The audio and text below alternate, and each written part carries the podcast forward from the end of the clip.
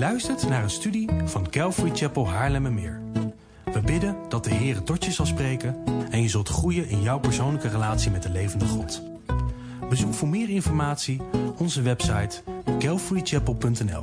Dat is C-A-L-V-A-R-Y-C-H-A-P-E-L.nl.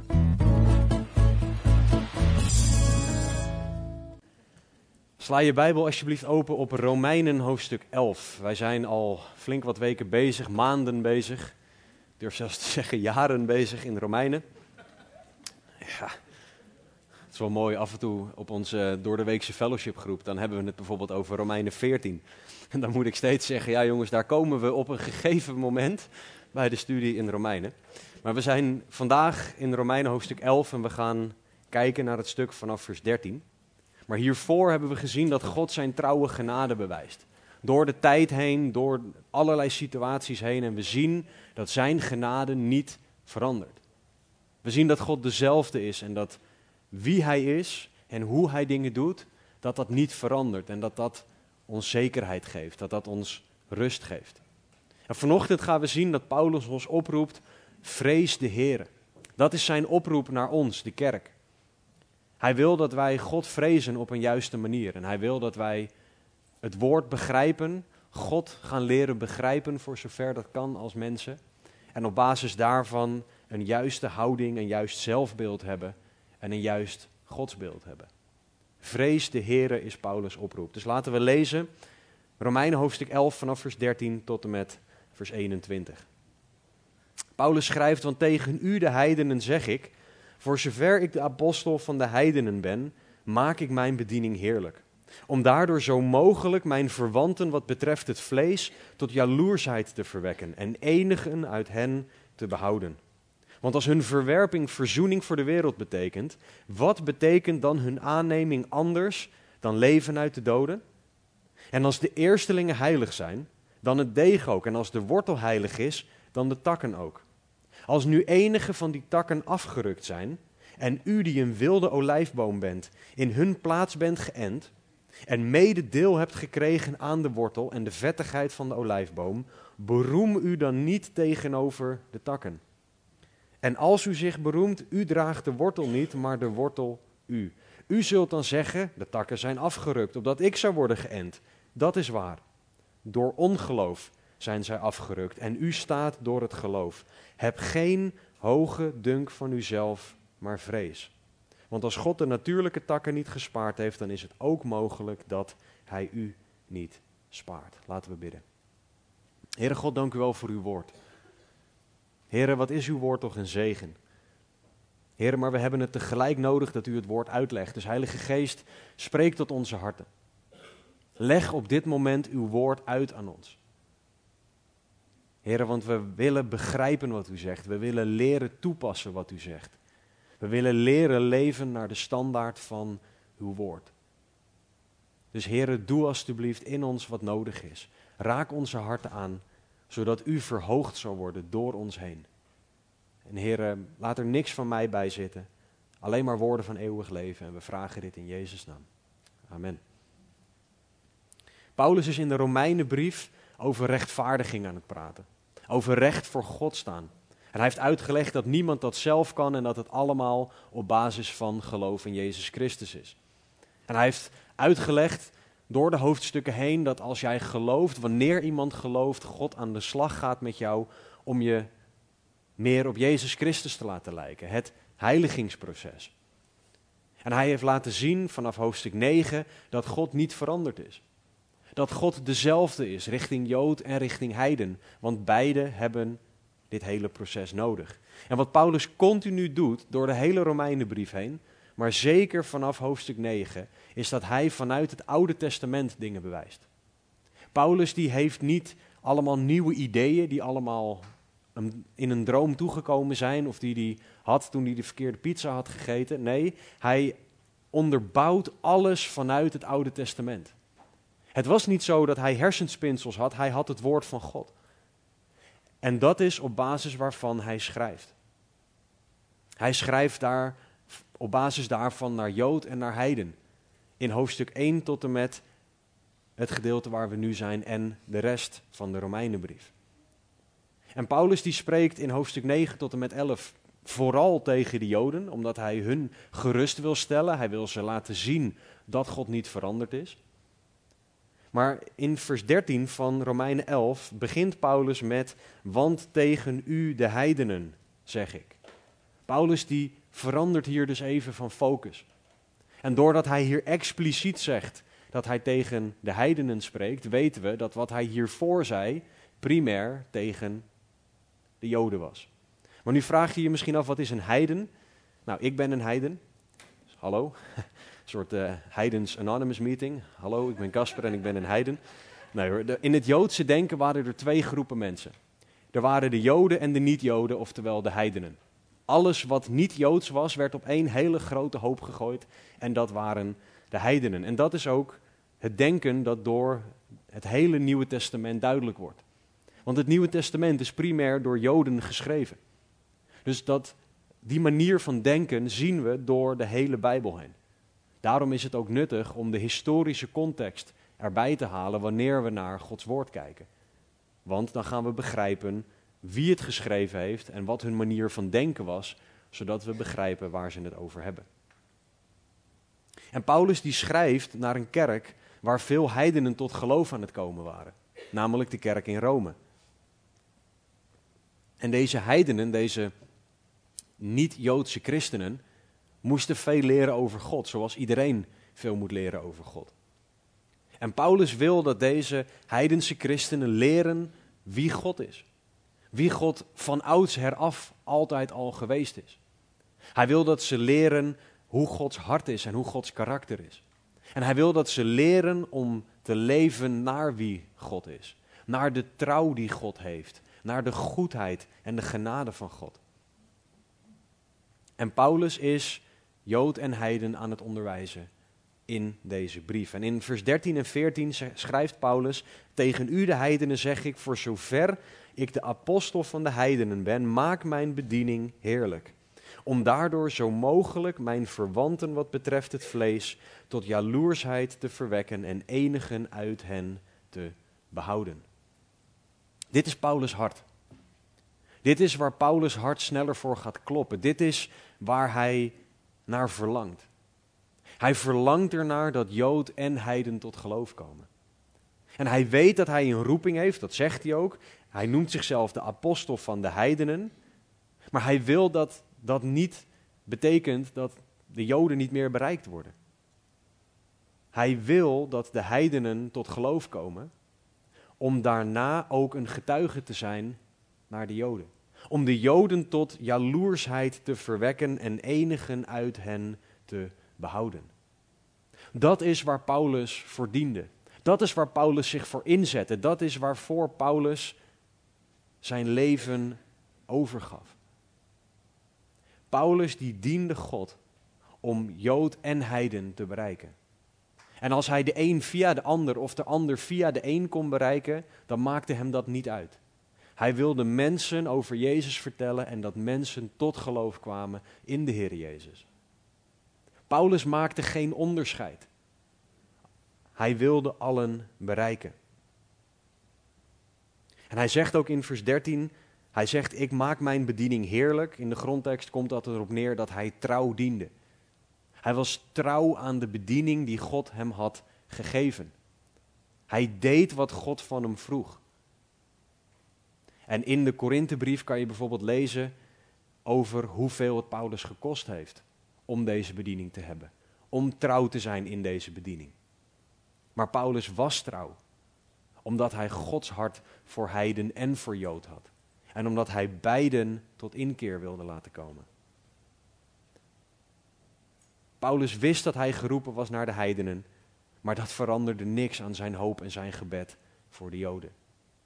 En Paulus die riep ook dus echt de heidenen op om zijn verwanten wat betreft het vlees tot jaloersheid te verwekken. En christen, dat is hoe jouw leven hoort te zijn. Hoe mijn leven hoort te zijn. Wij horen mensen jaloers te maken richting Jezus. De dingen die wij doen, hoe wij dingen doen, wat je niet doet. Het hoort mensen op Jezus te wijzen. Het hoort zout en licht te zijn, zoals Jezus in Matthäus 5 zei. In Matthäus 5:13 zegt Jezus: U bent het zout der aarde. Dat is wat wij zijn. En zout maakt dorstig en geeft smaak. Het zout doet nog meer, maar vooral het dorstig maken is wat wij horen te doen. Want Jezus is het levende water. En wij horen dus mensen dorstig te maken richting Jezus. We horen mensen dorstig te maken naar wat wij hebben dat zij niet hebben. Zodat ook zij tot geloof zullen gaan komen in Jezus Christus. Ons leven, jouw leven, uw leven, mijn leven hoort zout te zijn voor deze wereld. We horen mensen op Jezus te wijzen. Dus christen, is jouw leven zout? Zonder context is dat een hele rare vraag. Maar is jouw leven iets dat mensen op Jezus wijst? Is jouw leven iets waardoor mensen dorstig worden naar Jezus? Waardoor mensen vragen hebben over wat jij hebt, wat zij niet hebben? Of is er aan jou niet te merken dat jij een christen bent? Vraag God om jouw leven weer echt zo zout te maken dat jij mensen jaloers maakt richting Jezus.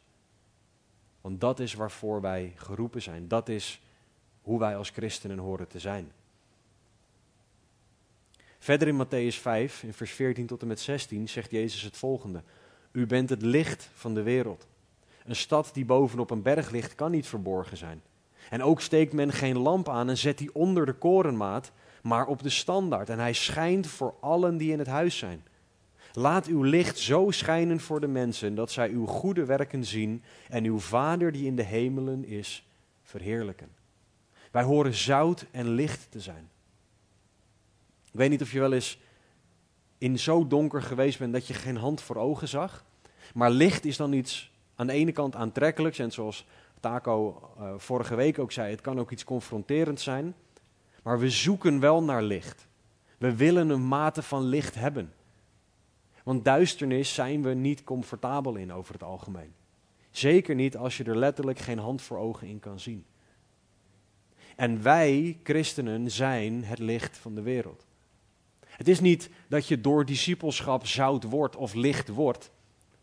Jezus zegt, u bent het licht van de wereld. Dit is een statement over jou. Het is een feit dat Jezus presenteert. Wij mogen er naar leren leven. Het is hetzelfde als dat iemand getrouwd is, maar die kan er wel of niet naar leven. Het feit dat jij iemands kind bent, daar kan je wel of niet naar leven en ga zo maar door. Jezus zegt, u bent het zout, u bent het licht. En wij horen mensen erop te wijzen dat ze in de duisternis leven. En tegelijkertijd het licht van Jezus Christus te weerkaatsen naar hen. Ze op het licht van Jezus te wijzen. Dus christen, ben jij iemand die licht geeft voor mensen? Ben jij iemand die mensen op het licht wijst? Zodat ze het licht kunnen gaan zien? Of is niet te merken aan jou dat jij een christen bent? En leef jij niet naar het licht dat je hebt en bent?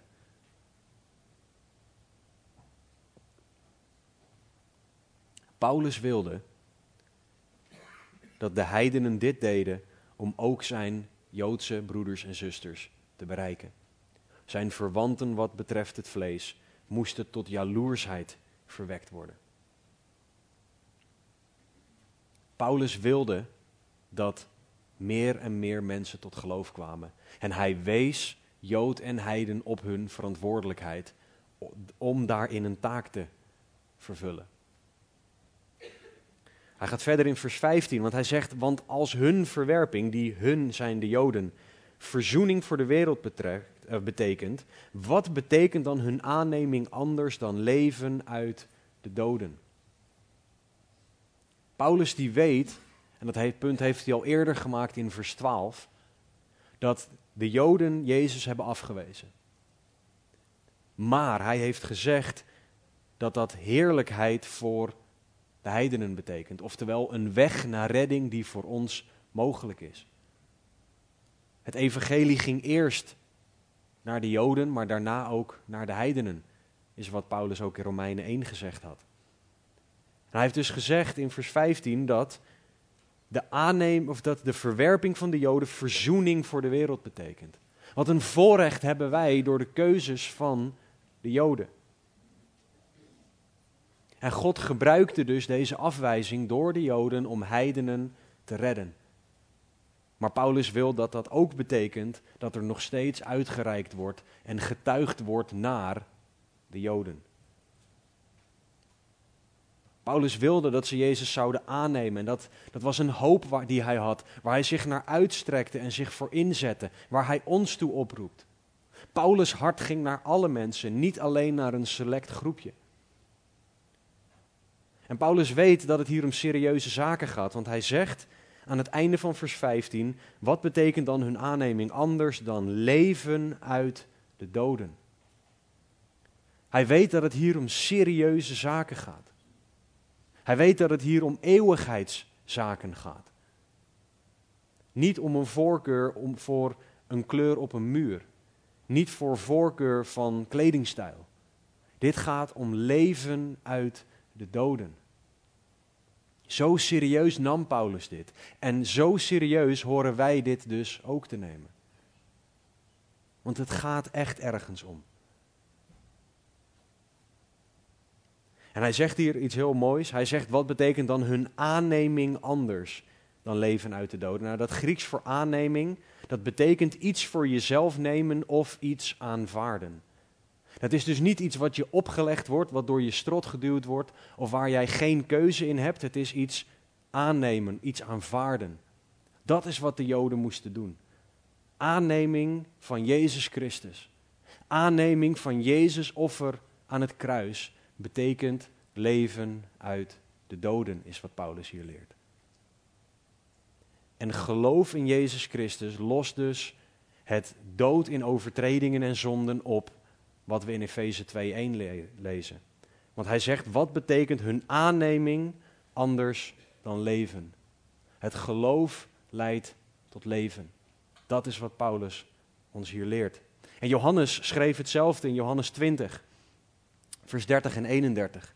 Johannes schreef daar, Jezus nu heeft in aanwezigheid van zijn discipelen nog wel veel andere tekenen gedaan, die niet beschreven zijn in dit boek, maar deze, degene die wel beschreven zijn, zijn beschreven, opdat u gelooft dat Jezus de Christus is, de Zoon van God, en opdat u door te geloven het leven zult hebben in zijn naam. Dit is wat Paulus voor Jood en voor Heiden wilde. Opdat u door te geloven het leven zult hebben in zijn naam. En wij hebben een verantwoordelijkheid om God zo te vrezen dat ons leven zout en licht is voor de mensen om ons heen. Zodat ook zij zullen gaan geloven. Dit is waar Paulus zich voor inzette. Dit was zijn wens voor Jood en voor Heiden. Maar de vraag is, wat doen wij? Leven wij zout en licht? Leven wij God vrezend, waardoor wij deze dingen zijn, of leven wij op een andere manier? Naar Gods standaard of naar onze eigen standaard? Wat doe jij?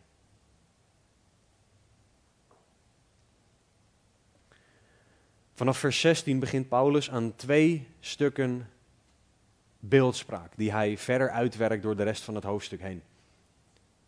En hij gebruikt de beeldspraak om weer terug te refereren naar het Jood en het Heiden, wat hij eerder ook al aanhaalde. En een belangrijk punt dat hij maakt is dat de heidenen niet mogen en kunnen neerkijken op de Joden, maar juist de heren moesten vrezen. Vrees de heren, is wat Paulus gaat zeggen. En in vers 16 zegt Paulus, als de eerstelingen heilig zijn, dan het deeg ook eerste beeld. En als de wortel heilig is, dan de takken ook, het tweede beeld. Eerstelingen en deeg, wortel en takken. De twee beelden die Paulus schetst. En dit gaat over Israël en over Gods plan en over hoe de heidenen daar uiteindelijk in passen. Nou, de commentatoren zijn erg verdeeld over wat dit betekent, zeker als je kijkt naar de eerste, de eerstelingen en het deeg. De een zegt dat de eerstelingen de, vaderen, de, de voorvaderen zijn. Abraham, Isaac en Jacob. De andere zegt dat de eerstelingen de eerste gelovigen in de kerk zijn. Nou, de vraag is niet wat commentatoren zeggen, want dat is altijd leuk en interessant, maar niet zaligmakend. Het woord van God is zaligmakend. Dus Paulus lijkt een referentie te maken naar nummer 15, wanneer hij het over eerstelingen en deeg heeft. Want in nummer 15 wordt het offer van de eerstelingen ingesteld. En dat was dat toen Israël voor het eerst het beloofde land inging.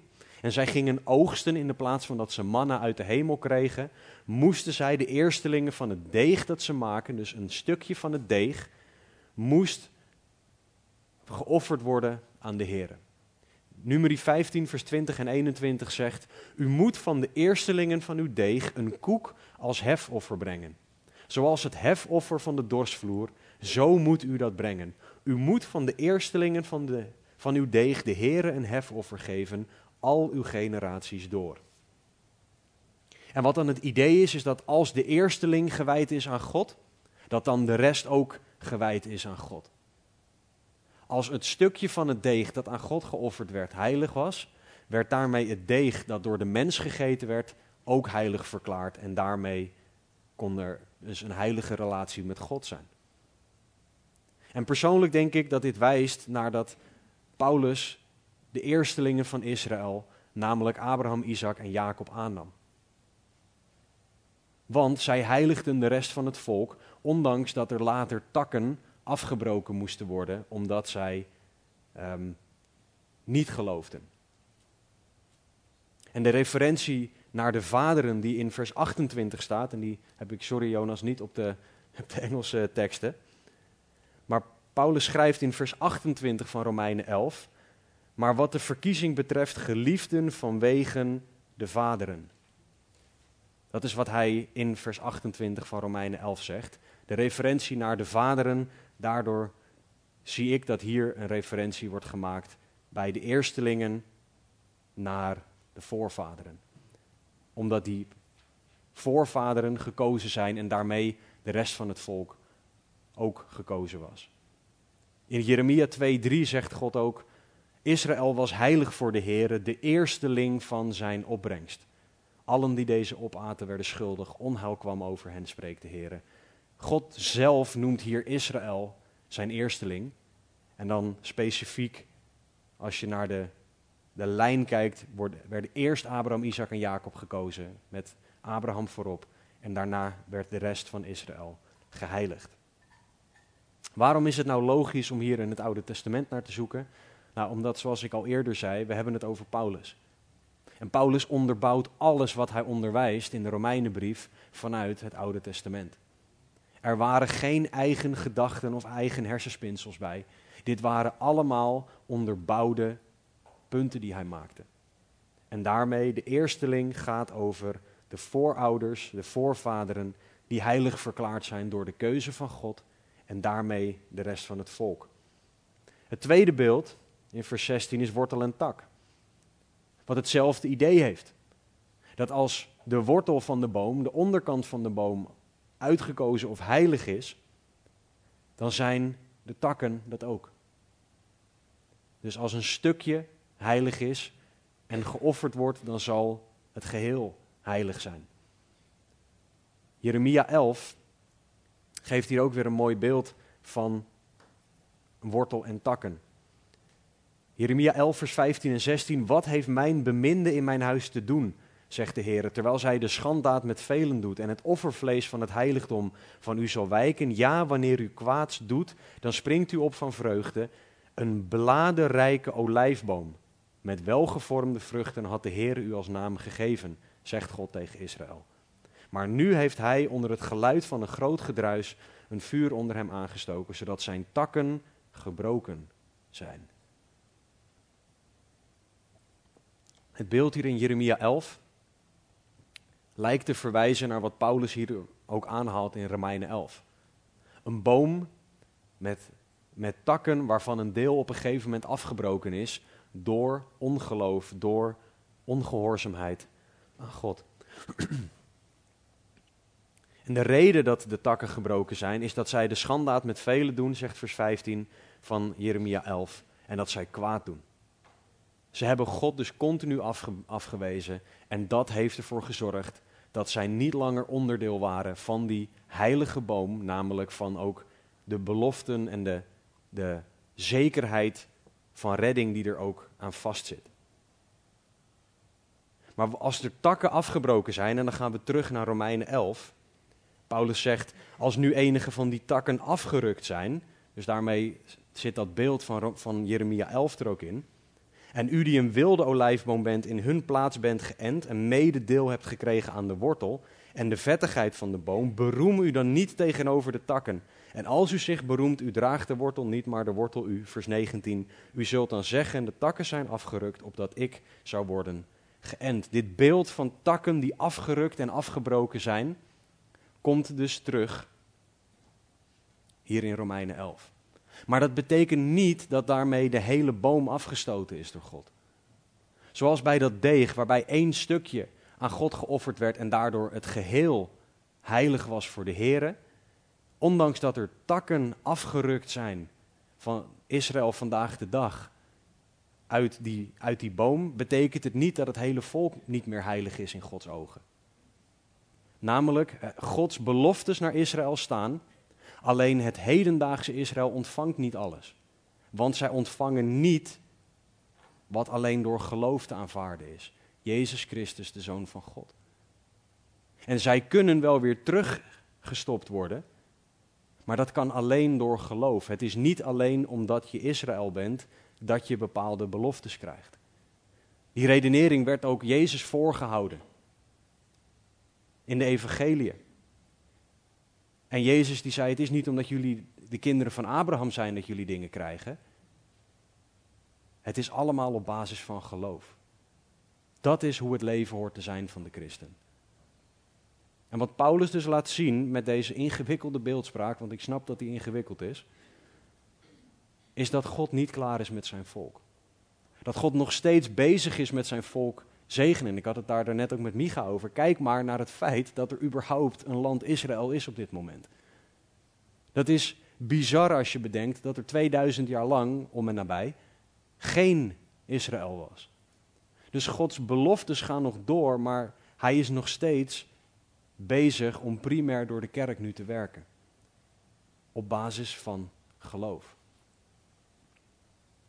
En Paulus wil dat wij, de niet-Joodse christenen, onze plek in het grotere plaatje van God weten. Hij wil dat wij begrijpen dat wij, om de beeldspraak door te zetten in vers 17, een wilde olijfboom zijn in de plaats van de niet-wilde olijfboom. En we zijn in hun plaats geënt, zegt Paulus. En ik zal zo terugkomen op wat dat enten betekent. Voor degene van jullie die de Lord of the Rings kijken, dat is, dat is een, een wezen daar, maar dat is niet waar het over gaat. Dit gaat om iets heel anders. Wij zijn een wilde olijfboom, niet de originele boom, is wat Paulus zegt. En hij wil dat wij weten dat wij toegevoegd zijn aan de originele olijfboom, degene die geroepen is. De website vtwonen.nl, wie kent het niet, maar die heeft, het over, die heeft uitleg over wat enten is. Dit is zo'n website die mensen die geen groene vingers hebben vertelt hoe je die wel krijgt. En bij enten staat daar, wordt een zwak takje op een sterke stam gezet en zo ontstaat er een gezonde plant of boom. Dus er is een opening in een gezonde boom, daar zet je een takje in en op een of andere manier hou je dat, zorg je dat dat bij elkaar blijft. En dan gaat die tak gaat erin groeien. En die gaat deel worden van die gezonde plant of boom. Dus het enten is dat een zwak iets in een sterker iets gezet wordt en daardoor gezegend wordt of gesterkt wordt door het gezonde. Nou, dat is wat God met ons gedaan heeft. Hij heeft ons die zwak zijn, wij die niet van nature uitgekozen zijn, omdat wij geen Joden zijn, op de sterke stam Israël gezet. En ze zijn sterk niet vanwege zichzelf, maar vanwege de belofte en de keuze van God. De Joden zijn de sterke eersteling en de wortel, zoals we ook in vers 16 gezien hebben. De eersteling en de wortel. Paulus heeft dit ook al gezegd in Romeinen 1, vers 16. Hij zegt, want ik schaam mij niet voor het evangelie van Christus, want het is een kracht van God tot zaligheid voor ieder die gelooft, eerst voor de Jood en ook voor de Griek. Het was dus eerst voor de Jood, de sterke stam, die belofte, en daar is de rest, de Griek, de heiden, de niet-Jood, kan daarin geënt worden. Kan daaraan toegevoegd worden. God heeft de Joden sterk gemaakt door ze te zegenen, door ze beloftes te geven, door de Messias uit hen voort te laten komen. En wij mogen meegenieten van die zegen die God gegeven heeft. Wij mogen genieten van het voorrecht dat de Joden hebben. En wij mogen geloven in de Messias die voortgekomen is uit dat volk. En Paulus wil dus dat wij inzien dat wij gezegend zijn via Gods zegen over Israël. Dat het niet komt omdat wij opeens een stuk schattiger waren dan Israël, of een stuk liever, of een wat dan ook. Nee, Gods zegen over Israël is waar via wij gezegend zijn. Wij hebben mede deel gekregen, zegt Paulus, aan de wortel en de vettigheid van de olijfboom.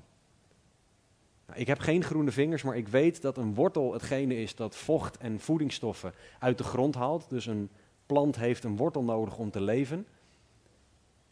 En de vettigheid van een olijfboom, dat gaat over de opbrengsten van de boom. Bijvoorbeeld iets als olijfolie die je uit de olijven de vruchten kan halen. Dus wat hij in vers 17 zegt, dat we mede deel hebben gekregen aan de wortel en de vettigheid van de olijfboom. Dat betekent dat wij mogen meegenieten, meegezegend zijn door dit volk heen. En dat heeft niks te maken met dat wij goed zijn. Heeft ook niks te maken met dat Israël zo goed is. Ons geloof is gebouwd op Gods zegen over Israël en over zijn liefde voor een klein en nietszeggend volk, zoals Deuteronomium 7 dat onderwijst. En Gods omgang met Israël geeft ons zekerheid, omdat hij nooit gestopt is met trouw zijn. Waar Israël ontrouw was, is hij altijd trouw gebleven. Waar wij ontrouw zijn, is en blijft God tot op de dag van vandaag trouw. We hebben zekerheid door Gods omgang met Israël, omdat hij nooit teruggekomen is op een belofte. God heeft nooit gezegd: Ja, ik heb jullie wel uitgekozen, maar jullie hebben het nou echt de bond gemaakt. En het is nu klaar. Nee, hij heeft altijd zijn liefde getoond. Zijn corrigerende liefde, maar wel zijn liefde. En hij heeft ze altijd opgeroepen tot bekering. En dat blijft hij doen. Dat heeft hij nooit, daar is hij nooit mee gestopt. En wij mogen leren van Gods trouw naar zijn volk. En wij mogen dezelfde conclusie trekken die Paulus in Romeinen 11, 18 eh, trekt. Beroem u dan niet tegenover de takken en als u zich beroemt, u draagt de wortel niet, maar de wortel u. Ken je plek, christen. En dat betekent niet dat we Joden moeten vereren of iets, maar we moeten gewoon onze plek kennen. Er is geen ruimte om onszelf te beroemen of onszelf als hoger of beter te zien dan de Joden. Jammer genoeg zie je twee grove tendensen binnen de kerk. De een is de vervangingsleer, weg met Israël. En het andere uiterste daarvan is waar ik het net over had, bijna een verering van Joden. Als je dan een Jood ziet, en zeker eentje die tot geloof gekomen is, dan heb je bijna het idee dat als je zijn of haar kleren aanraakt, dat je dan genezen wordt. Wat er bij Paulus gebeurde en wat we in, in handelingen zagen. En beide zijn niet juist, want God is niet klaar met Israël, want dan zou hij ook op een dag klaar zijn met de kerk. Maar het is ook niet zo dat we Joden op een voetstuk moeten zetten. Want geen mens hoort op een voetstuk, alleen God hoort op een voetstuk te staan in ons leven. We moeten een bijbelse blik hebben op onszelf en op Israël. Gods liefde en Gods rechtvaardiging, Gods weg naar rechtvaardiging, is gelijk voor Jood en voor Heiden. Het is niet zo dat de Joden een streepje voor hebben en net iets minder geloof nodig hebben dan een Heiden. Het is gelijk. Dat doet niks af aan Gods plan met Israël, zoals hij dat beloofd heeft. Maar we hoeven ze niet te vereren. En tegelijk mogen we weten dat de wortel ons draagt. En niet andersom.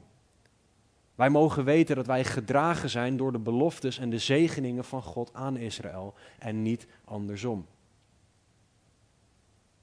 Maar Paulus weet hoe wij denken en daarom zegt hij in vers 19: U zult dan zeggen: De takken zijn afgerukt opdat ik, ik zou worden geënt.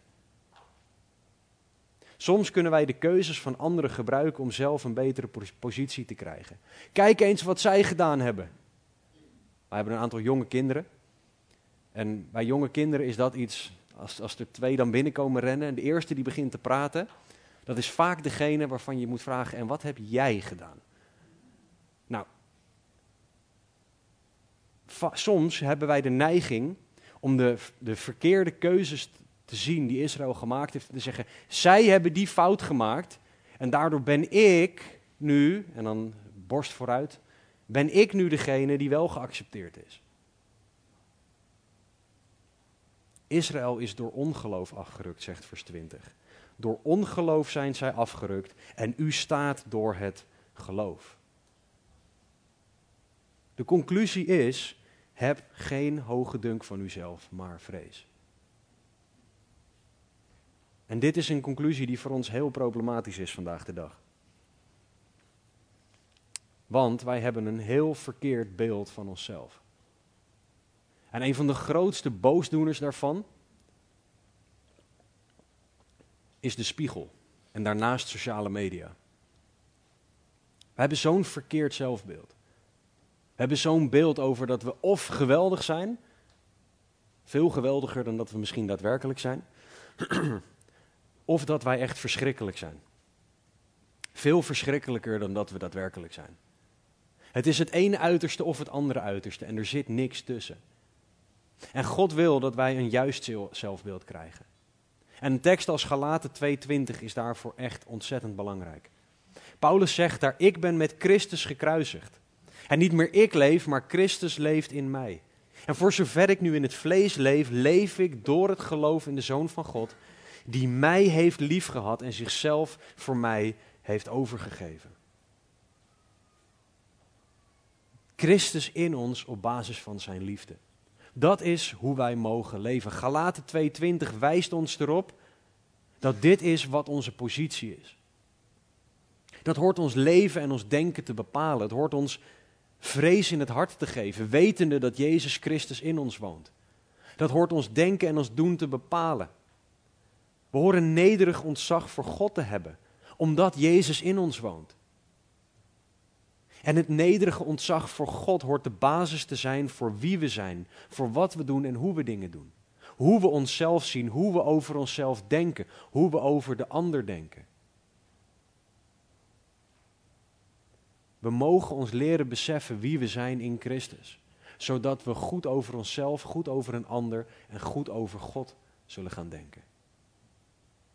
En daarbij past het niet dat we een hoge eigendunk hebben. Maar we horen juist te vrezen, God te vrezen. Dat gaat niet om angst, maar dat gaat om ontzag voor wie God is. Dat is wat ons leven hoort te bepalen. Dat is wat ons denken hoort te bepalen. En Paulus eindigt dit stuk voor vandaag in vers 21 met dat God de natuurlijke takken niet gespaard heeft en dat het dan ook mogelijk is dat hij ons niet spaart. De afwijzing door de Joden was dat hun, had als resultaat sorry, dat de tak afgebroken was. Dat ze geen deel meer waren van de beloftes omdat ze zich van God hadden afgekeerd. En dit gaat over individuen uit Israël, de takken, niet de hele boom. Maar God wil nog steeds dat wij ook dicht bij Hem blijven. Dat wij in geloof blijven leven. Dat mensen terugkomen, dat ze geënt kunnen worden, dat ze deel worden van die beloftes. En daarvoor is simpel geloof nodig. En Gods omgang met Israël hoort ons vrees en ontzag voor God te geven. We horen te weten dat Hij die heilige, perfecte, ontzagwekkende God is. En niet een teddybeer bij wie je alles kan maken, want Hij blijft toch wel die zachte teddybeer. Dat is niet wie God is. De God van Israël, de God van de heidenen, ons, de heidenen die geloven in Jezus Christus, is een heilige, ontzagwekkende God. Ik was dit aan het bestuderen en ik dacht, maar wat kan ik hier nou mee? Want dit is theologisch heel interessant en theologisch kan je hier nog veel dieper op ingaan, op alle onderdelen hiervan. Maar wat, wat kan ik hier nou mee wanneer we de kerk uitlopen of wanneer we zo direct samen ook koffie en thee gaan drinken? De rest van de week, de rest van het jaar. Nou, ten eerste kan je Gods trouw zien. Ten allereerste horen wij Gods trouw aan Israël te zien. Want Gods trouw is er nog steeds aan Israël. Het geeft zekerheid dat God zo trouw is en dat God niet verandert en dat zijn beloftes niet veranderen. Het geeft ons hoop waar we altijd op kunnen terugvallen. En daarom staat er ook in de Hebreeënbrief in hoofdstuk 10 vers 23: laten wij de beleidenis van de hoop onwrikbaar vasthouden, want hij die het beloofd heeft is getrouw. Laten we vasthouden aan God en aan zijn trouw, wat er ook op je afkomt. En Israël is een bewijs van Gods trouw. Een tweede praktisch iets is dat we een leven horen te leiden dat anderen jaloers hoort te maken richting Jezus. Zout en licht. Maakt jouw leven mensen dorstig voor Jezus. En dat betekent niet dat je alles altijd perfect hoeft te doen, of dat je leven altijd alleen maar roze geur en maneschijn hoeft te zijn. Maar hoe jij dingen doet, hoe jij met situaties omgaat, wat jij wel doet, wat jij niet doet, waarom jij dingen niet doet, waarom jij dingen wel doet, dat hoort mensen dorstig te maken richting Jezus.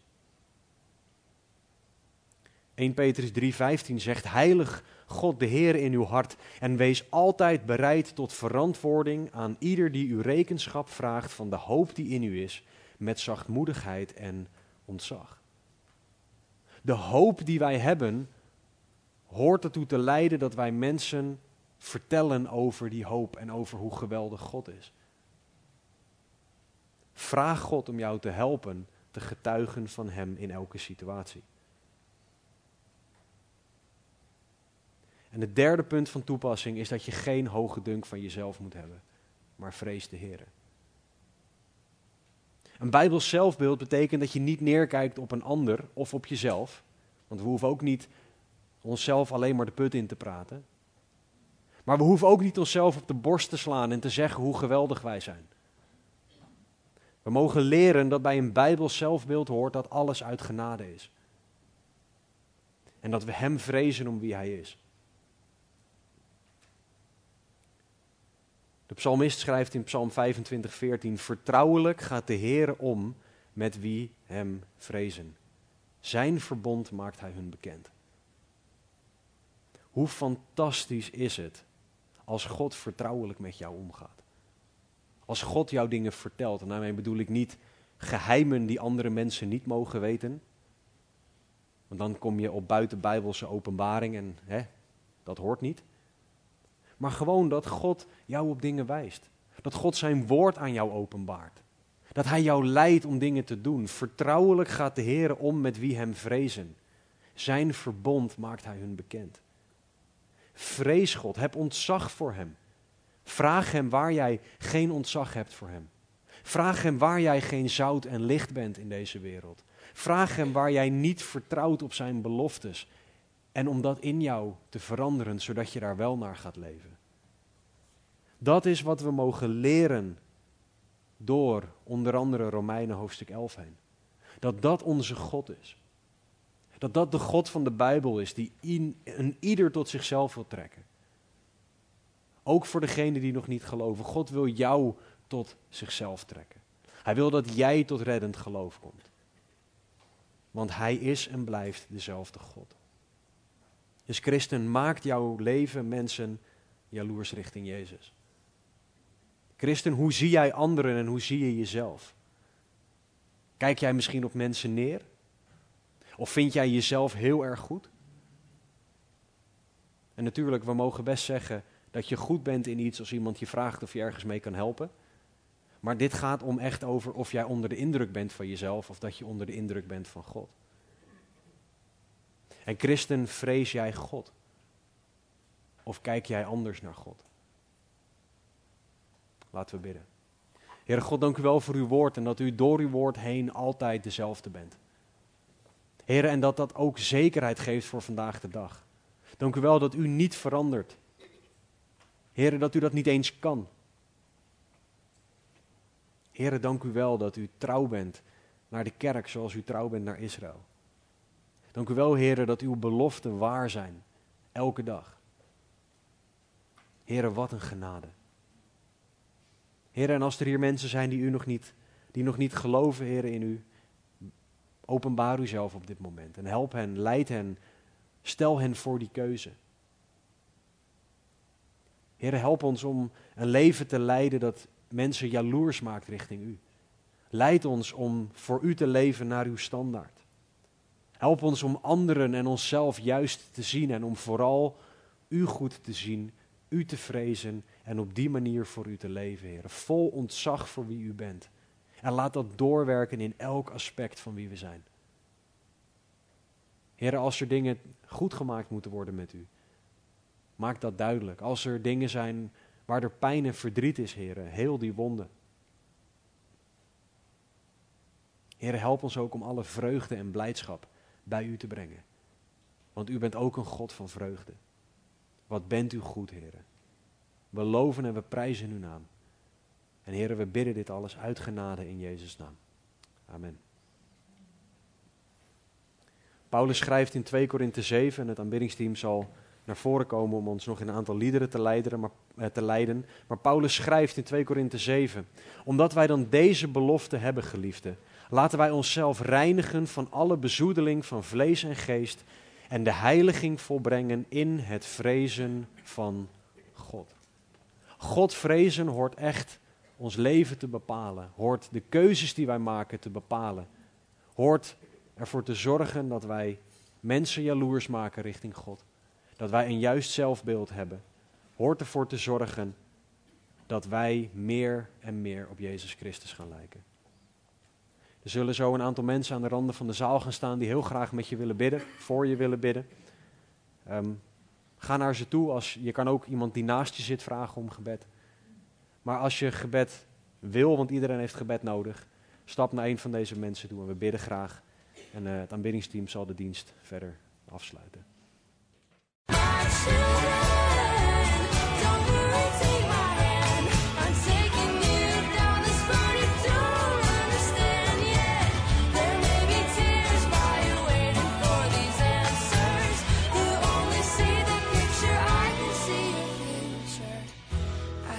Tell you right now, it's gonna be alright.